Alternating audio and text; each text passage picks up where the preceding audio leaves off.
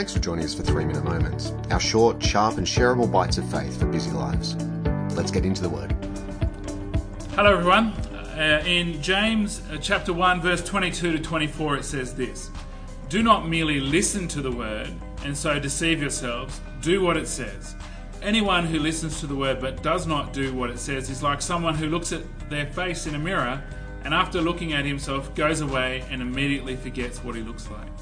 And so here James is talking about listening, or, or we could say in our context, reading God's word.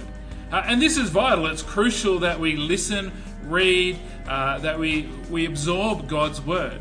Uh, I'd say it's actually fundamental to Christian faith that we, that we hear and read and, and, and get into God's word. But James is saying that that's not all there is to it. If we're just to listen to God's word, then, then we're missing out that he's saying that we actually need to do God's word. That when we listen, that when we read, that, that when we uh, are filled with God's word, that that should lead to a response. We should do something. Of course, there's parts of, uh, of the Bible, of God's word, that explicitly tell us to do things.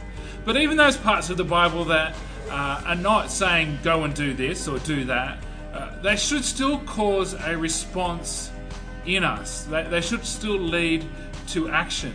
It, it, reminds me of Jesus' words when he was talking about, uh, we often call it the parable uh, of, of uh, building a house on the sand or, or on the rock. And, and Jesus says that the one who builds his house upon the rock isn't just the one that hears his words.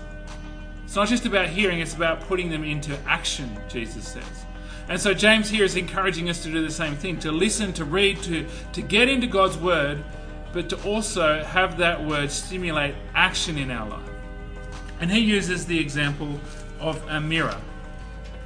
He says if, you, if you're going to listen to or read or, or absorb God's word and it doesn't lead to any action, it, it doesn't cause any change or, or any output in your life, he says it's like someone going and looking at a mirror and going away with now, I don't know about you, but when I look in the mirror in the morning, there's a lot of work to be done.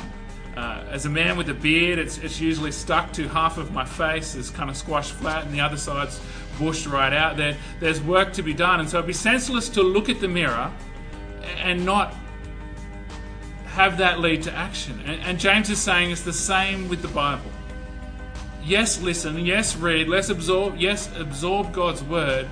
But unless it causes an impact on your life that leads to action, we're falling short.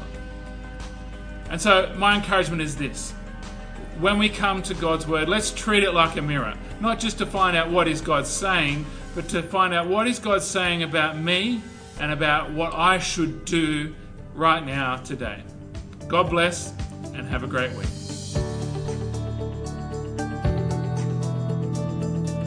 Thanks for joining us today. As you head back into your week, we want to encourage you to stay in His Word, stay in His love, and stay strong in your faith. Don't forget to keep up to date with what's happening via Facebook, Instagram, or via our website at ycbc.church. See you soon.